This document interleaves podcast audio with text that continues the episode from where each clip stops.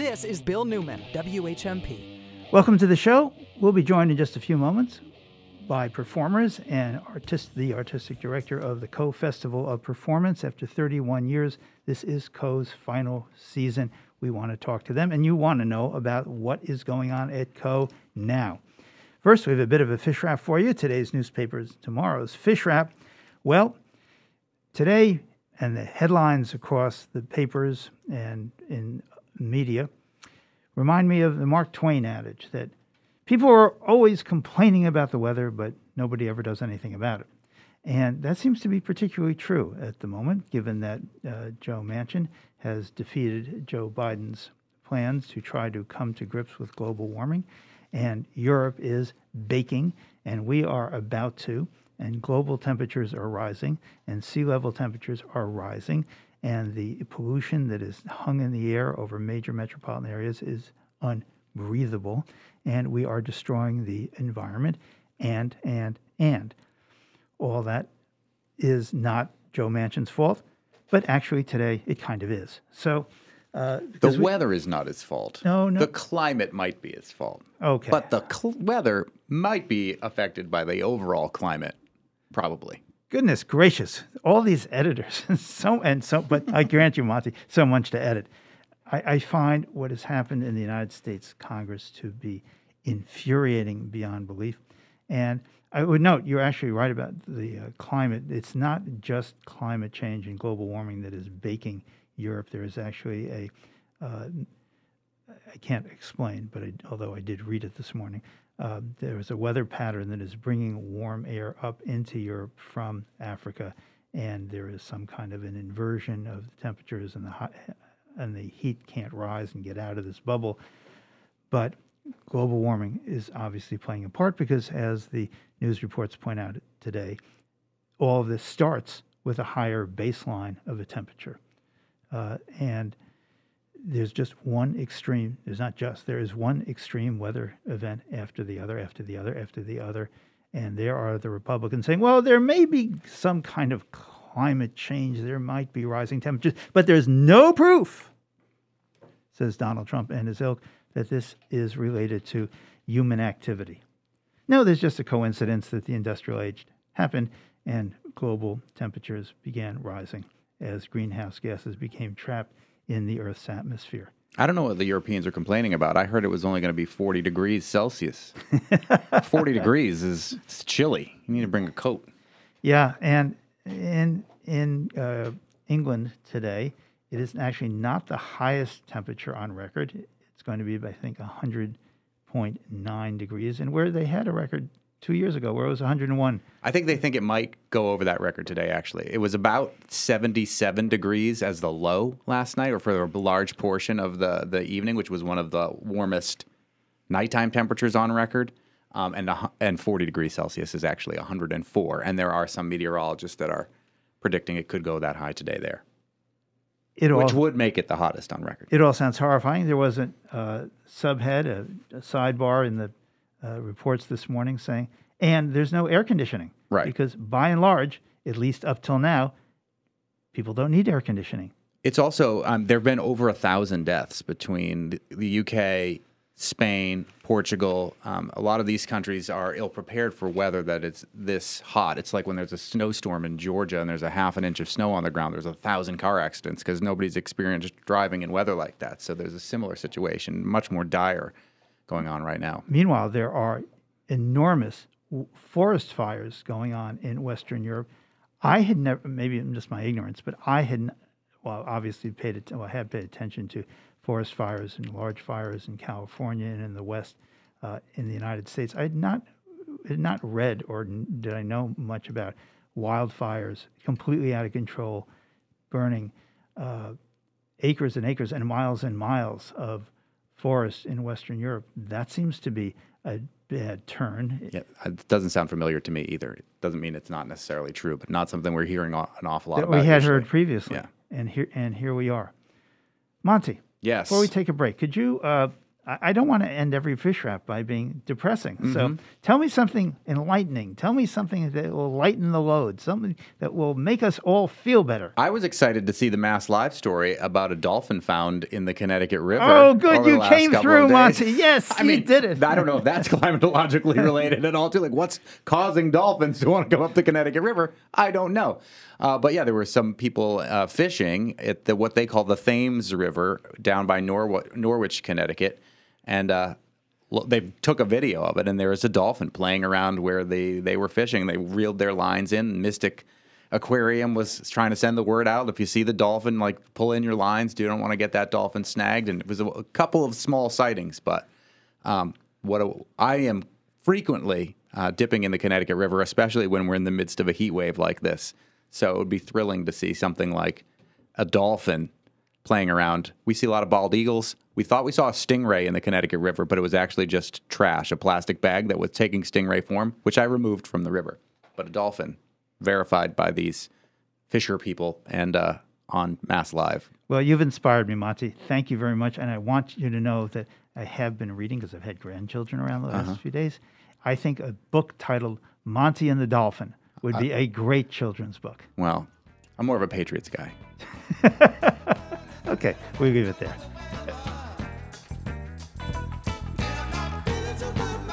This is Bill Newman, WHMP.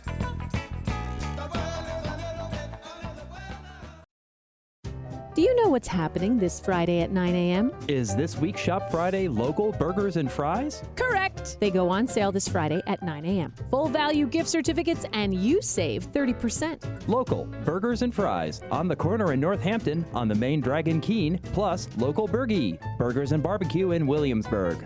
Get ready to save 30% beginning Friday at 9 a.m. The Shop 30 store at WHMP.com. In a couple of hours or less, you can be at the beach, toes in the sand, bouncing in the waves, which means fresh just off the boat seafood is only a couple of hours away or minutes away at Paul and Elizabeth's restaurant, where the seafood is delivered direct from the fishing boats. Cod, salmon, scallops, no warehousing, it goes from the dock to the kitchen door. Try Paul and Elizabeth's fish and chips with that lighter than air tempura batter. Try the scallops broiled with garlic butter and fresh herbs. There's no beach at Paul and Elizabeth's, but the seafood. State Street Fruit Store. What the heck is a fruit store anyway? Well, State Street opened in Northampton in the 1920s as a fruit store, selling local fruit and other produce from the valley. And even though State Street has grown to be much more deli, wines, spirits they are still a fruit store. And right now, State Street and their sister store, Cooper's Corner in Florence, are buried in berries, strawberries, raspberries, blackberries, blueberries, schnozberries. Okay, they don't have any schnozberries, but they've got every other kind of local berry going. State Street Fruit Store and Cooper's Corner have always offered produce picked by our Connecticut River Valley neighbors as soon as and as long as they're available. So come get fruit at a fruit store. Northampton has always been a fruity place. We are what we eat. State Street Fruit Store in Northampton and Cooper's Corner in even fruitier Florence. Imagine working hard for so many years and reaching your retirement only to find out there's an issue with your pension or 401k. Unfortunately, it's a problem too many Americans face. The New England Pension Assistance Project can help you get the benefits you've earned. Funded by the U.S. Administration on Aging, the New England Pension Assistance Project has a proven track record of success in obtaining benefits for its clients. From challenging pension denials and miscalculations to helping with the division of retirement assets in divorce and tracking down retirement benefits from past employers, the New England Pension Assistance Project has recovered more than $42 million in retirement benefits for its clients by providing them with free legal help. Contact the New England Pension Assistance Project at 888 425 6067. That's 888 425 6067 or visit them online at pensionhelp.org slash New England. A public service message from the U.S. Administration on Aging's Pension Counseling and Information Program. This is Bill Newman, WHMP. We welcome back to our studio Sabrina Hamilton, who is the artistic director of the KO Festival of Performance, and Joining us today, Linda Paris Bailey from Knoxville, Tennessee, where she has spent many years leading the Carpetbag Theater, and Eric Bass of Putney, Vermont, who has had the same kind of relationship with the Sandglass Theater in their and their leadership. Sabrina Hamilton, it is so wonderful to see you. We're so happy you are here. We are thrilled to hear about the performances from the KO Festival, and I am so sad to learn that after 31 years, well, it will be no longer. This is going to be the final year of the KO Festival. We'll get to the performances. We've got wonderful directors and artistic people here with us today. I know you're going to go out with some and are going out with some amazing performances, but you're leaving. You're kind of folding the tent.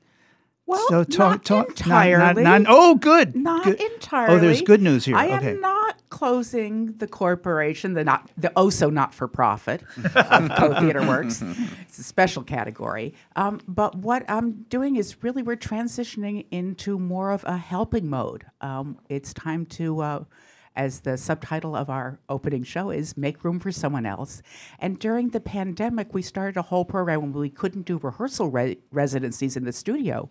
We started to do administrative residencies and capacity building residencies for organizations, for individuals. So, grant writing, uh, budgeting, touring specs, producing a lot of artists are trained in the art making, but all the other stuff is not what they teach in school generally. And so I, I, it's nice to really help people who otherwise don't have access um, to be able to do the kind of work. Okay, so for those of our listeners who have somehow missed the last 31 years of the KO Festival, why don't you go back? Tell us a bit about what the history of the KO Festival is, what it has done, how it works, and then we can circle back to this transition. Well, the KO Festival is, contrary to a recent uh, newspaper article, it is not a fest- playwrights festival. It's a festival of what is called devised theater. So the pieces are all created by the artists who come to the festival. Their original works, a lot of them are autobi- autobiographical, as in with this first piece, um, but they are always about uh, issues and ideas. Often they take multiple years to make them. And I curate them on a theme each year. And this year, our theme is fittingly, I think, stepping up and stepping back. And um, so all the, the, the, performances are curated by the theme, and then we do post show discussions um, about the theme with each show as a special lens into it. We've also offered many, many years of six day intensive workshops, rehearsal residencies where artists develop new work, internship program where the people who are once our interns are now, oh, like running the Fine Arts Center at UMass, um, doing some some major stuff. So it's uh, been a, a long and exciting uh, uh, run doing this of this original work, uh, small scale but big ideas. The KO Festival has been at Hampshire College for a number of years. Has it no, been? we've been at Amherst College for a oh, number of Amherst, years. Amherst, right, right, right. We we were not allowed to be there again, be, citing COVID. Amherst has, for the three years in a row, said, "Sorry, we can't host you." Um, so we uh, turned to Hampshire College, and we are so grateful to the theater program and summer programs uh, office there who have uh, allowed us to use their spaces. So, but it's much smaller capacity. So some of the shows are selling out. So if people get interested, they should make their reservations soon. Let's hear about the shows. We have with us to, to tell us Linda Paris Bailey from Knoxville, Tennessee, where she spent many years leading the Carpetbag Theater Company, and Eric Bass of Putney, Vermont, where he is in the process of stepping back from Sunglass Theater and their leadership. So let me start with Linda Paris Bailey. What is this show? Tell us what we're going to see, and tell us how it, it is so KO-festival. It's like the epitome of KO-festival. It's got puppets, it's got people, it's got music, it's got performers, it's got all sorts of things. Tell us what this play is about and how, what we're going to see. Well, there you go. It's got puppets and performers and music. um, you know, it's it's about transition and it's about legacy. Um, I stepped down from leadership of the Carpetbag Theater uh, two years ago. We went through a a long transition process, and um, I've wanted to talk about that and to uh, to share with Eric this whole idea about stepping down and um, what happens and what is our legacy and to do that with puppets, I am um, a student puppeteer. I cannot call myself uh, the kind of puppeteer that uh, Sandglass uh, has their reputation is created over the years. They are master puppeteers. Um, but it was my pleasure to be able to to work this idea with Eric and Ines and Kirk and our director, who I've known for many, many years, Kathy DeNobriga. In addition to its theme, is there a narrative arc to this play, to the performance? Well, I think the narrative arc takes you to the brink. Um, there's a well, that's where I'm living these days, so it'll be feel kind of familiar that way. Well, you know, and it acknowledges that um, we are all facing uh, brinks, and that is um, a continuum, really. That that these transitions that we make over our lifetime are um, unexpected, but they are the process. And when we come to another brink, we uh, used to say you had to step over, uh, jump over, or step in, or or fly. So we are taking the approach that uh, you fly. That's the optimistic view, which I appreciate. Um, but it must have been really hard to give up something you love. I was the executive and artistic director of the Carpetbag Theater for 45 years. And um, it was difficult to give up what I love, but I think that the, uh, you know, the transition process for us uh, eased some of that, and then you just have to let go. Sounds way easier to say than to do. Let me turn to Eric Bass, um, who's in the process of stepping back from Sunglass Theater and its Sandglass. Sandglass, I'm sorry, and its leadership. Um, uh, you are a master puppeteer. It, it's interesting. Puppetry is one of the very few art forms where people feel they need to talk about a master performer. I mean, no one talks about a master actor or a master director or you know a master cello player. It's not. It's. Um, I've been a puppeteer for hmm, since pretty much 1970. So I started as a street theater performer, and um, so I would certainly say I'm an experienced puppeteer. Okay. Okay, an experienced puppeteer. Let's see. Um, 1970. Uh, that's 52 years of you're experienced. Yeah, and I'm 53 now, so it was really and you most stick- of my yeah, life. Yes, I got that. That's really amazing. That's just amazing. How did you learn uh, puppeteering? Is that the right word? Puppetry? Sure, sure. Uh, how did how does one learn puppetry? I mean, I, I and, guess and tell us more about it. Are you talking about big puppets, hand puppets? What are we talking about? Sandglass does uh, a lot of different forms, but I think what we're known for is um, what's known in Europe as direct manipulation. Uh, we don't hide; we're right right there with the puppets, which are are kind of kind of doll-like. Uh, sometimes they're on a table, sometimes they're moving freely in space. Um, And, one- you have flying trains in this show. we do, we do. You have flying train. have- Okay, in for a dime, in for a dollar. Want to tell, tell us more about that? I mean, anything can be a puppet. A train can be a puppet. Uh, you know, whatever whatever objects you move through space in time are essentially puppets. And um, uh, a a big part of why we use them is that we explore our relationship to these objects. So, so our presence is very much, uh, very much part of that. Um, this piece, Flushing, is uh, is a journey. It's a travelogue. It's a travelogue through. And Flushing, we should note, is the name of the theater piece itself. Parentheses or subtitle, make room for someone else. Okay. Yeah, I mean, Flushing is it's of course a pun. It it refers to Oh, good. I didn't know. I had no idea. What does it refer to? it it refers to a, uh, uh community in Queens, New York City, uh, which hosted the Not wor- what I expected, but okay. which re- hosted the World's Fair in The eight. 64? 64. 64. 64. 64, yeah. Yeah. Um, so that's, uh, you know, and then any, uh, any other um, meanings you'd like to extrapolate about Flushing. It's uh, it's all fair game. But you both grew up there. Well, Linda grew up there. I grew up not far from Yeah, there in yeah. Forest Hills, walking distance.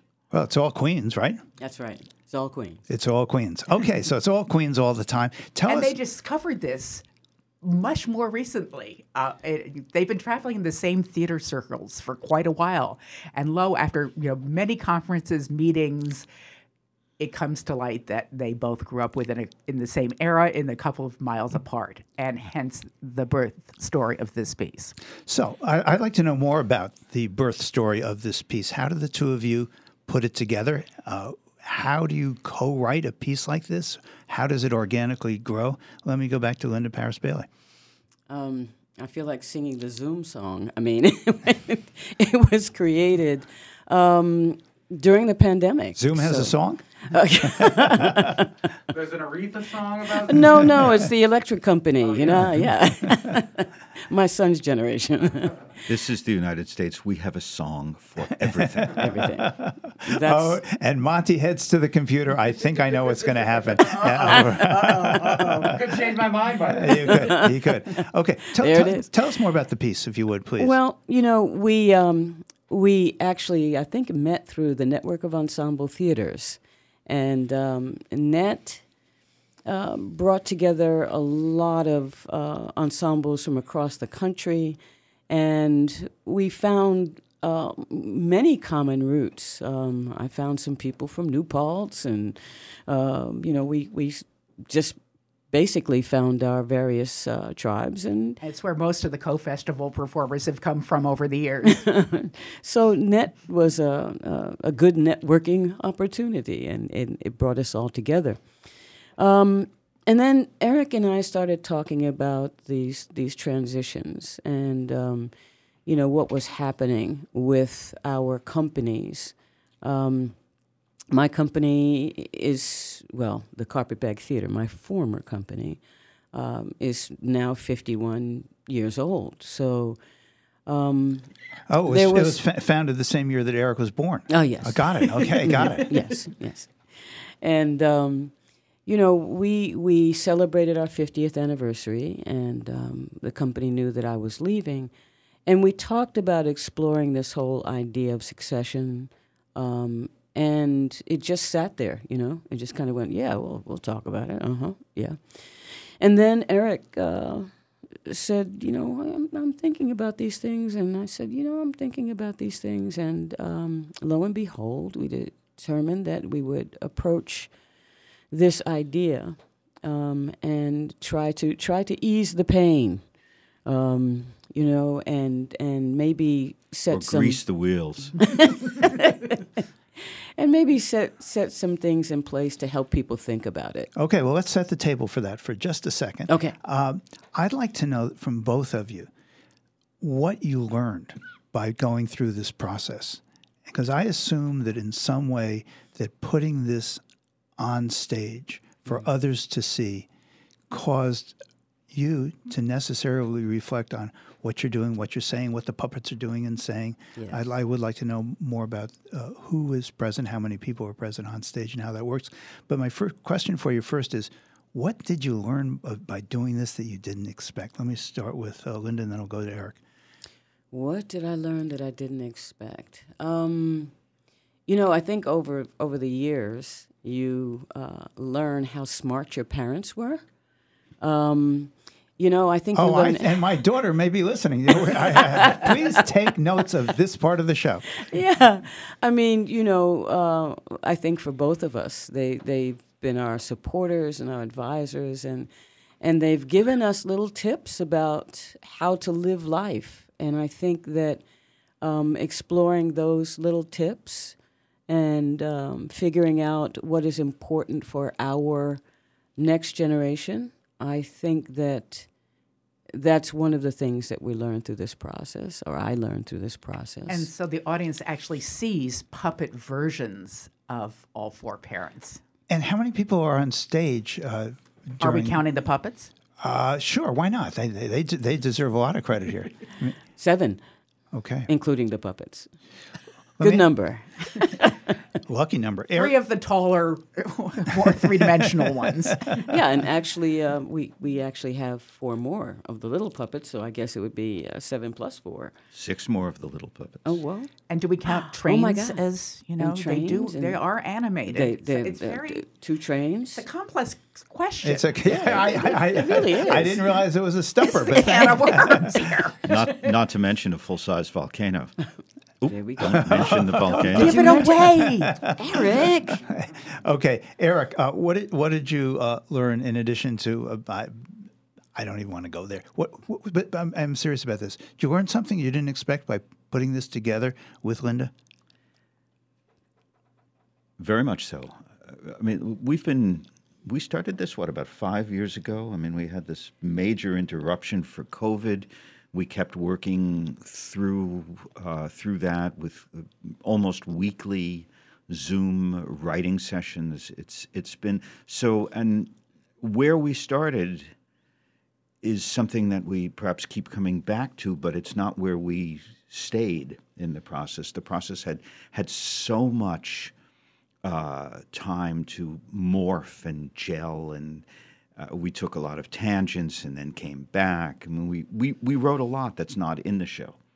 There's a, I don't know, 30%, 40%. I mean, we read several songs that are not, that were part of the process, not necessarily important to the product. Did some songs make it to the final version?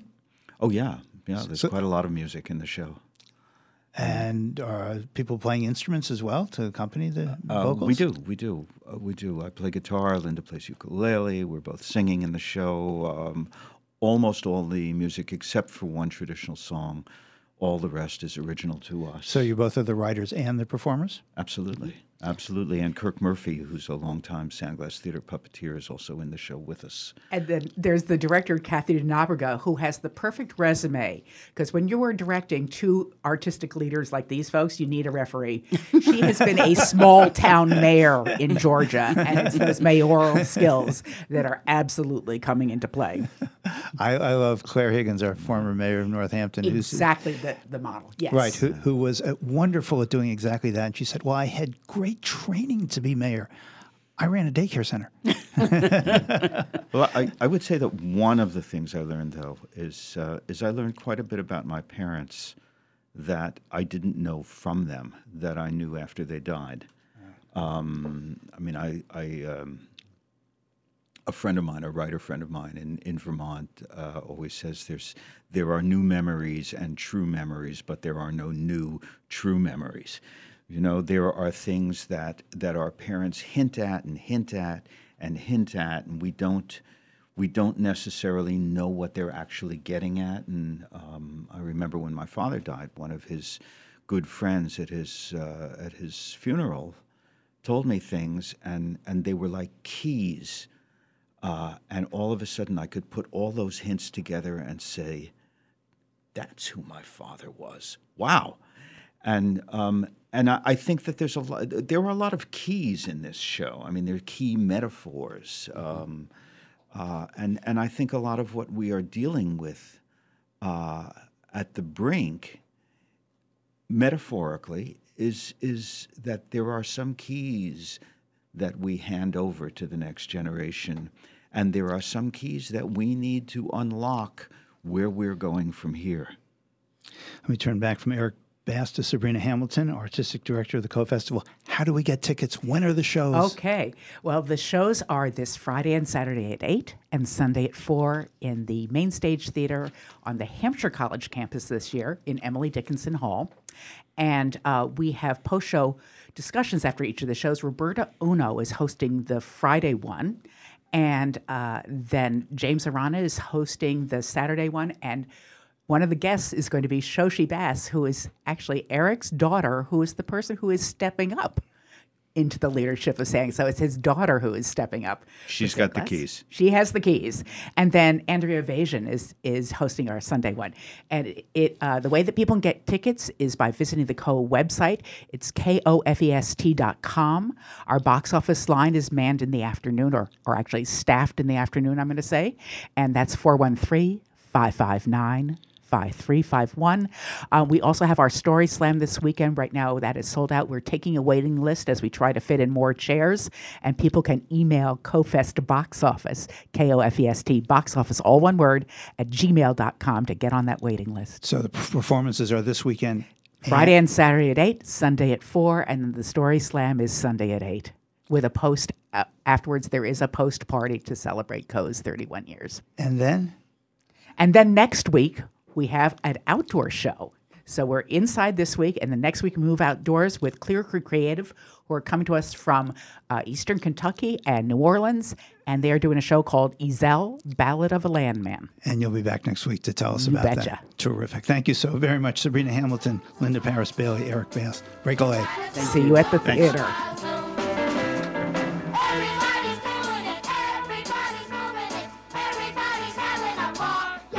Is WHMP.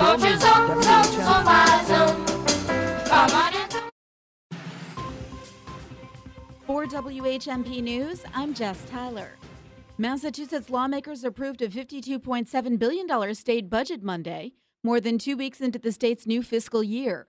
The unanimous votes in both chambers came after a six member House and Senate Conference Committee finished hammering out the details of the final compromise budget plan over the weekend. Budget negotiators increased their original estimate for available tax revenues for the 2023 fiscal year by more than 2.6 billion, based in part on a hefty budget surplus for the current fiscal year. The budget now heads to Governor Charlie Baker for his signature. Developers plan to meet with the Holyoke Planning Board next month to present a revised plan for a Dunkin' Donuts on Mount Tom, despite an ongoing lawsuit against the board by Selmar Realty and the Log Cabin, where the drive-through would be located. A state land court judge says all three have agreed to meet to go over a revised project plan that addresses the initial traffic concerns. According to the Gazette, the land court will have jurisdiction over the meeting, which allows the lawsuit to move forward if the parties involved are not satisfied with the results. Mayor Roxann Wedegartner has declared a state of water supply conservation in Greenfield, requiring mandatory water use restrictions. The restrictions include odd even day watering, watering between 9 a.m. and 5 p.m. is restricted, no automatic sprinkler systems, no car washing except in commercial car washes, and filling or topping off pools is banned. There is a $50 fine for the first offense and $100 thereafter. It's all about the heat today, partly to mostly sunny. Chance for an isolated shower this afternoon, a high of 88 to 92. Scattered clouds tonight, low 64 to 70. Sun cloud mix tomorrow. Chance for an afternoon thunderstorm, a high of 92 to 96. Low 90s on Thursday and Friday, too. I'm 22 News Storm Team meteorologist Brian Lapis, 1015 WHMP. This News Minute is brought to you by our partners at Holyoke Media. Yo soy Johan Rashi Vega con la síntesis informativa de Holyoke Media. Los republicanos y demócratas del Senado están cada vez más cerca de llegar a un acuerdo sobre un proyecto de ley de inmigración que según los agricultores, si se aprueba, podría ayudar a reducir los precios de los alimentos, en parte al ayudarlos a contratar más trabajadores. Esta medida, conocida como Ley de Modernización de la Fuerza Laboral Agrícola, se enfoca principalmente en actualizar la fuerza laboral de producción de alimentos, un sistema que algunos llaman obsoletos y que ha llevado a precios más altos de los alimentos, especialmente lácteos, carnes y verduras. Haría esto al permitir que más agricultores contraten trabajadores temporales durante todo el año. Actualmente los empleadores de todo el año no pueden usar ese programa de visa de trabajador conocido como el Programa Agrícola Temporal H2A, utilizado por los empleadores de temporada. El mayor enemigo de esta disposición es la Federación Estadounidense de Oficinas Agrícolas, el Farm Bureau. A menudo conocido por sus posturas más conservadoras, ha sido durante mucho tiempo el gigante del cabildeo agrícola en Washington.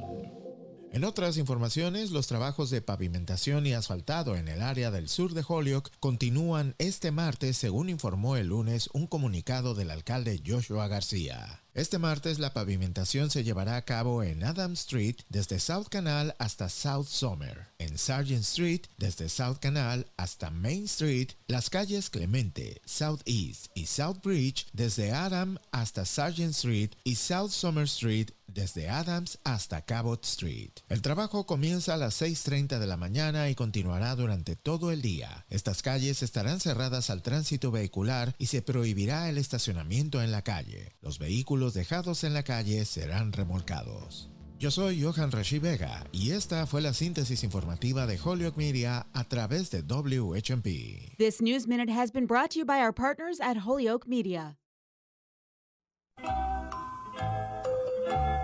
This is Bill Newman, WHMP.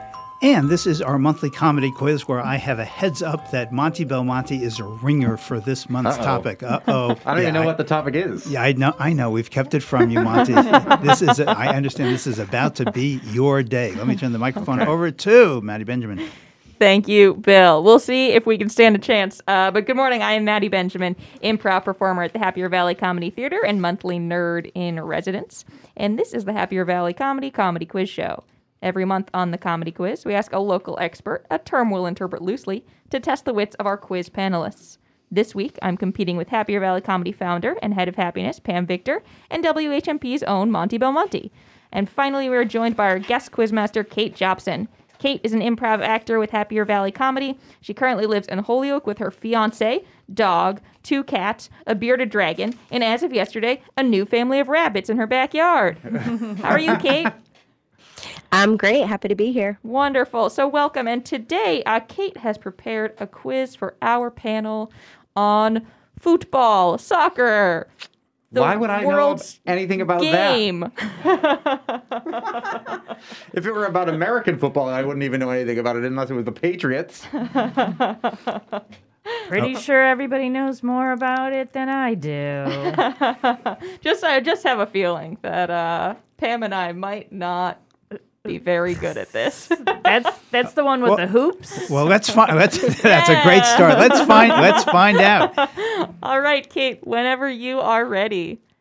All right, let's start with this question. The supporters of the United States soccer teams are called A, the American Eagles, B, the American Faithfuls, C, the American Outlaws, or D, the American Hooligans. Oh.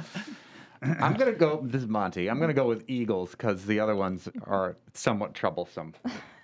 Well, but it is America. Yes. uh, I'm gonna go with C, Outlaws, uh, because uh, soccer fans are uh, basically outlawed by American football fans. and I'll go with hooligans because that's that's a great word. It would be fun. Point to Maddie. We are the American oh, Outlaws. Oh man. Really? Wow. It's on brand. Okay. Kate says we, so she considers herself an outlaw. And the point is awarded. Congratulations. I am an official member of our closest chapter, AO Western Mass. All right. Which country hosted and won the first World Cup in 1930? Was it Uruguay, Argentina, England, or Italy? Monty is gonna go Italy because Monty is of Italian descent. I am going to say Uruguay. This is Pam. just Uh, just randomly. I mean, just, It sounds right. We Okay. had an exchange student from Uruguay There when you I was go. little, and I feel connected. Uh, Kate, what there was it A? is. That's what it is. Uh, Uruguay, Argentina, England, or Italy? Uh, I'm gonna go with B, Argentina, because it's the other South American country that was an option, and Pam chose Uruguay. Point for Pam. It was Uruguay. Oh, nice. Thank you, Beatrix, our exchange student in 1974. See how I'm not winning? Oh. so far, Monty is in last place. Okay, let's let's go for another question. In what year did the United States first play in the World Cup tournament? As we just said, the first World Cup was in 1930. And when did the United States first play? 1930, 1954, 1970, or 1982? Pam, I'm going to say 1982, but Americans started noticing around 2004. sort of started noticing. I'll hedge my bets and go 70. uh, I will go with 1954 because it feels right. It was actually 1930. We've been there since the beginning. Oh, Believe it or you tricked us. yeah. The first one was actually the only one without a qualifier, and many of the uh, European teams could not make it due to depression, worry about losing their jobs. And that's still the case. we might have snuck in there. and Americans are very depressed and worried about losing jobs to this day. Comedy quiz show. Wah,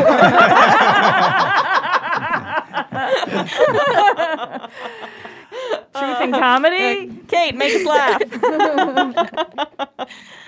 All right. Uh, what percentage of women's World Cup tournaments has the United States won? 10%, 25%, 37.5%, or 50%? Monty's going with 37.5 because it's so specific. Yeah, no, I needed to go with that number too because, of course. But wait, I, it's Kate. She could be tricking us. I'm going to go with B. For outlaws. That's not a, that's not a, that's not a number. He's a letter. Hooligans, Uruguay, 1930. Uh, I am going to go, uh, Maddie, I'm going to go with 50% because I want it to be something that ridiculous. Kate? And the It is something that ridiculous. Whoa! It is like I knew they 50%. were It is- cool, but It's been played eight times since 1991, and the U.S. has won four of those tournaments. Wow. wow. Solid 50%. Not even a fraction in there. Wow. I, I thought that was a good guess. Three, three of eight, something like that. You know, yeah, right? that's amazing. Okay, let's have one more question before our break. All right. Um, how many soccer stadiums of over 10,000 seats are there in London's 671 square miles? Six, nine, 17, or 20? Oh, uh, this is Pam. I'm going to go with 17 because I watched Ted Lasso. I also watched Ted Lasso. That's the only thing I know about soccer, really. I'm going to go with 20. Is that what you said? What- It is. It is. Okay. What was the other one then? 17, 19? Six. I, I think I said 17. Yeah, I, th- I, th- I think I think Pam said seventeen. Are you trying to repeal that vote? no, no, I say 17. Okay. Is 20 one of them? It is. I'll go with 20. and I'll go with 9 Mm-hmm. to hedge all of our bets. All right. I hope someone got it right. Point to the Ted Lasso fan. 17 stadiums Yeah. of over 10,000 seats in London. Yes. Wow. It's because Well- soccer is life. Wow, we are we're, we're gonna we're gonna take a, is we're, gonna- life. we're gonna take a quick break here, and we're gonna sus- suspend life for just a second. Maddie Benjamin and Pam Victor are way in front, and Monty, who was predicted they were betting on him, has yet to score a point. They call it nil in football, I believe. No, it is. We'll be right back. This is Bill Newman, WHMP.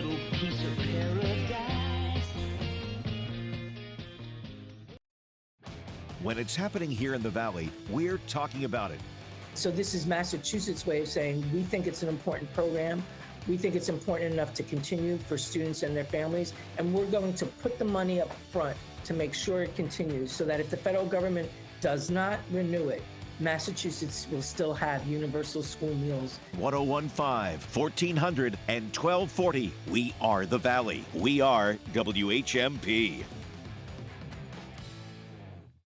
Martha Graham, Mummenschanz, Blind Boys, Cherish the Ladies, Peking Acrobats, Ukraine Philharmonic, Nikki, and Stomp, all on their way to the UMass Fine Arts Center.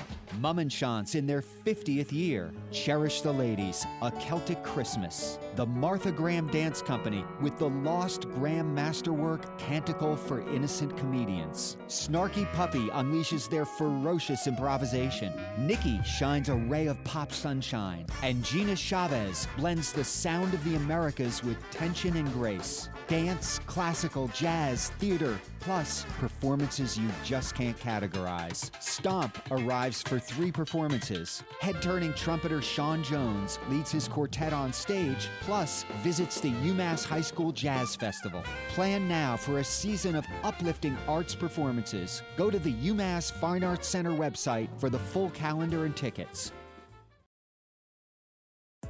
Hi, I'm Kate Kelly, public health nurse with the City of Northampton. The Northampton Health Department is holding vaccination clinics in Northampton and other locations in the region. Outdoor walk in availability has reopened at the Northampton High School. Dates, locations, and appointments for all clinic sites can be found at the City of Northampton website. Go to www.northamptonma.gov and click on vaccine clinics. The clinics continue to offer Pfizer, pediatric Pfizer, and Moderna vaccines, and in special situations, Johnson & Johnson. Clinics will also offer boosters to anyone ages 5 and up. The COVID vaccine is free for anyone from any community. Please bring your vaccine card and insurance card. If you do not have health insurance, you can still have a vaccine. Public health nurses are available at every clinic for your questions or concerns. Booster shots are one more layer of protection against COVID 19, and they prevent a huge number of people from needing to go to the hospital. We want to protect our most vulnerable or simply unlucky neighbors from getting the virus. We can't afford to let our guard down.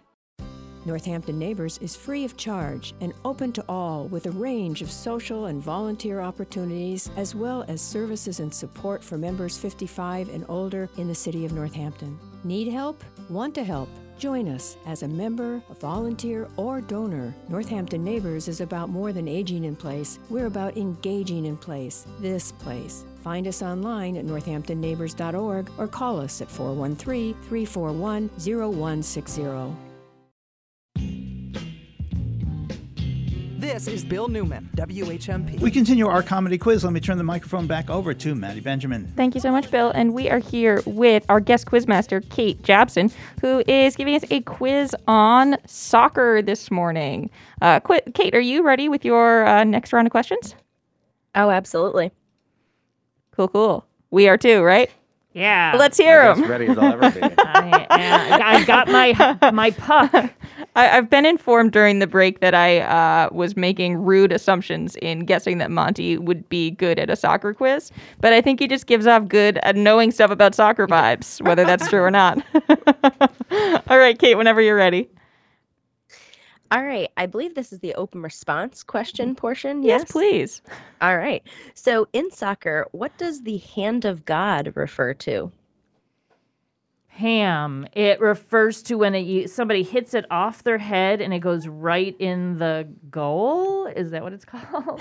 the big net where Yeah, people goes, in, goes into that big that big net thing. the, the thing that seems to be the The object of the, uh, the object this. of the entire endeavor. Yes, correct. Uh, this is Maddie. I will say when uh, a, a goalie pulls the ball out of the air with one hand, because as far as I know, no one else gets to use their hands. Yeah, yeah. Is that it- right? it okay, seems cool. right. Seems right. Okay, we're going to put all our knowledge together here and see if we can fill up a thimble. Is it Messi's hand? Because he's like God to so many different uh, fans of soccer. Oh, that's that's close. That was that's a good guess, but it refers to Diego Maradona. Maradona, Uh, dang it. Yep. Who during a 1986 uh, World Cup match actually scored by basically punching the ball into the goal. Uh, but the referees, uh, they didn't have replay at the time, uh, didn't get a good look at it. And so it counted, and they ended up beating England and going on to win the World Cup because of a handball goal. Oh, wow. Which is not a legal goal. It is absolutely not, but it counted. Wow. Whoa. Hard to tell. Hard to tell a hand from a foot sometimes. I guess. Pam, also not a doctor. Okay, Kate, what's our next que- what, your next question? What does a truncated icosahedron refer to? Oh, I know, Pam. Pam. Uh, that is the shape of the the soccer, the, like the little, like they sew together little pieces of fabric material for the soccer ball, and it's in different shapes, and that's the name of the shape. I believe it's a venereal disease spread among English soccer hooligans. Uh, I believe that it's uh, a a dome constructed to keep the rain out of English soccer stadiums, or they'd never get to play. Oh, nice. But sh- but Point to short. Pam. Oh, what? no. Point to Pam. Nice. It is. Pam got The that most- right? She did. Seriously? wow. I may be a mathematical genius, I would just like to say, as uh, this is an audio medium, uh, everyone's eyes got so large as soon as Kate finished that question. All right, Kate. Uh, what is our next question? All right. Uh, so the truncated icosahedron is made up of two different shapes. What are they? This is the traditional, Oh. like black and white soccer ball. Uh, it's actually called the Telstar. It was introduced in the 1970 World Cup. What two shapes make up the truncated icosahedron? Pam, I'm going to say trapezoid. Oh, two different shapes. Trapezoid Mm-hmm. and um I thought two trapezoids. a trapezoid and a and a and um uh And another trap. and another trapezoid. And a, du- a double trapezoid. And a short shorter trapezoid, a truncated trapezoid. Uh, um, Maddie, I think it's uh, uh, like hexagons and pentagons. Mmm, it's like a Dungeons and Dragons. I'm gonna elf. go a dodecahedron and a fasolati dodecahedron. Point to Maddie. Really? Well, Oh, I'll 12 take it. pentagons and 20 hexagons. nice. Wow. Pentagon and hexagon. Okay, we're in a tie. Do we have ti- time for one last question? I think Quickly. we do, Kate. What is our final question today? Okay, it's 2026 and you want to watch a World Cup game in person. What's the closest place you can travel to to see a match in 2026? What's the closest place you can? Why don't you just go to the place? Uh, in person. No, you're going to the match in person. Okay. What's the closest place you can go watch a Pam, World Cup Pam game says in 2026? Toronto, Canada. Uh, Maddie says um, Boston, Massachusetts. I'll go to New York City. Kate? Gillette Stadium in Foxborough. Who got that? Maddie. Maddie got Matt- close enough. She Oh my goodness, Maddie, Maddie, Maddie, you won. But Pam, you were right there. It was so so close. And Monty, I got zero points. what's that word? Zilch. oh, nil. Nil. well, thank you so much for playing along, and thank you, Kate, for preparing uh, such a fun quiz this morning. Uh, just a couple fun things happening over at Happier Valley Comedy. We would love to see you on Friday, August 5th, for our. Uh, rescheduled New Year's Eve party. It will be our annual fundraiser. Tickets are available online. Uh, it should be a night of laughs and drinks uh, and supporting uh, this wonderful not profit, not for profit theater. Uh, so we hope to see you there. Anything you want them to know about it, Pam? HappierValley.com is where you can get all that information. Thank you so much for your support. Happier New Year! Thanks so much, everybody. We'll see you next month. It's the new fiscal year. Happy New Year. This is Bill Newman, WHMP.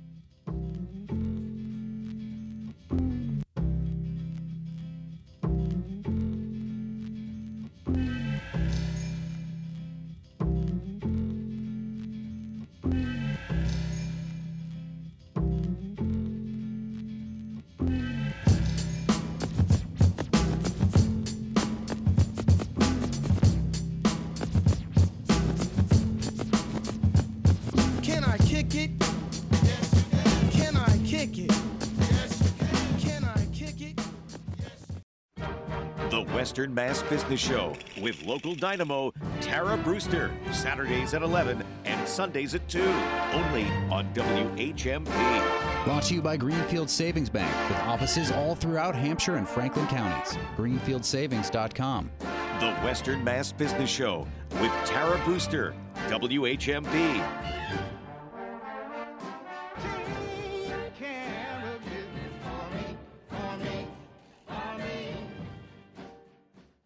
WHMP is looking for organizations that regularly distribute information about employment opportunities to job applicants or have job applicants to refer. If your organization would like to receive notification of job vacancies at our station, please notify us at Careers WHMP Radio, 15 Hampton Avenue, Northampton, Massachusetts, 01060, phone number 413-586-7400 or email jobs at whmp.com. Saga The Communications only is an live and local talk in the Valley and for the Valley. WHMP Northampton, WHMQ Greenfield, a Northampton Radio Group station. It's 10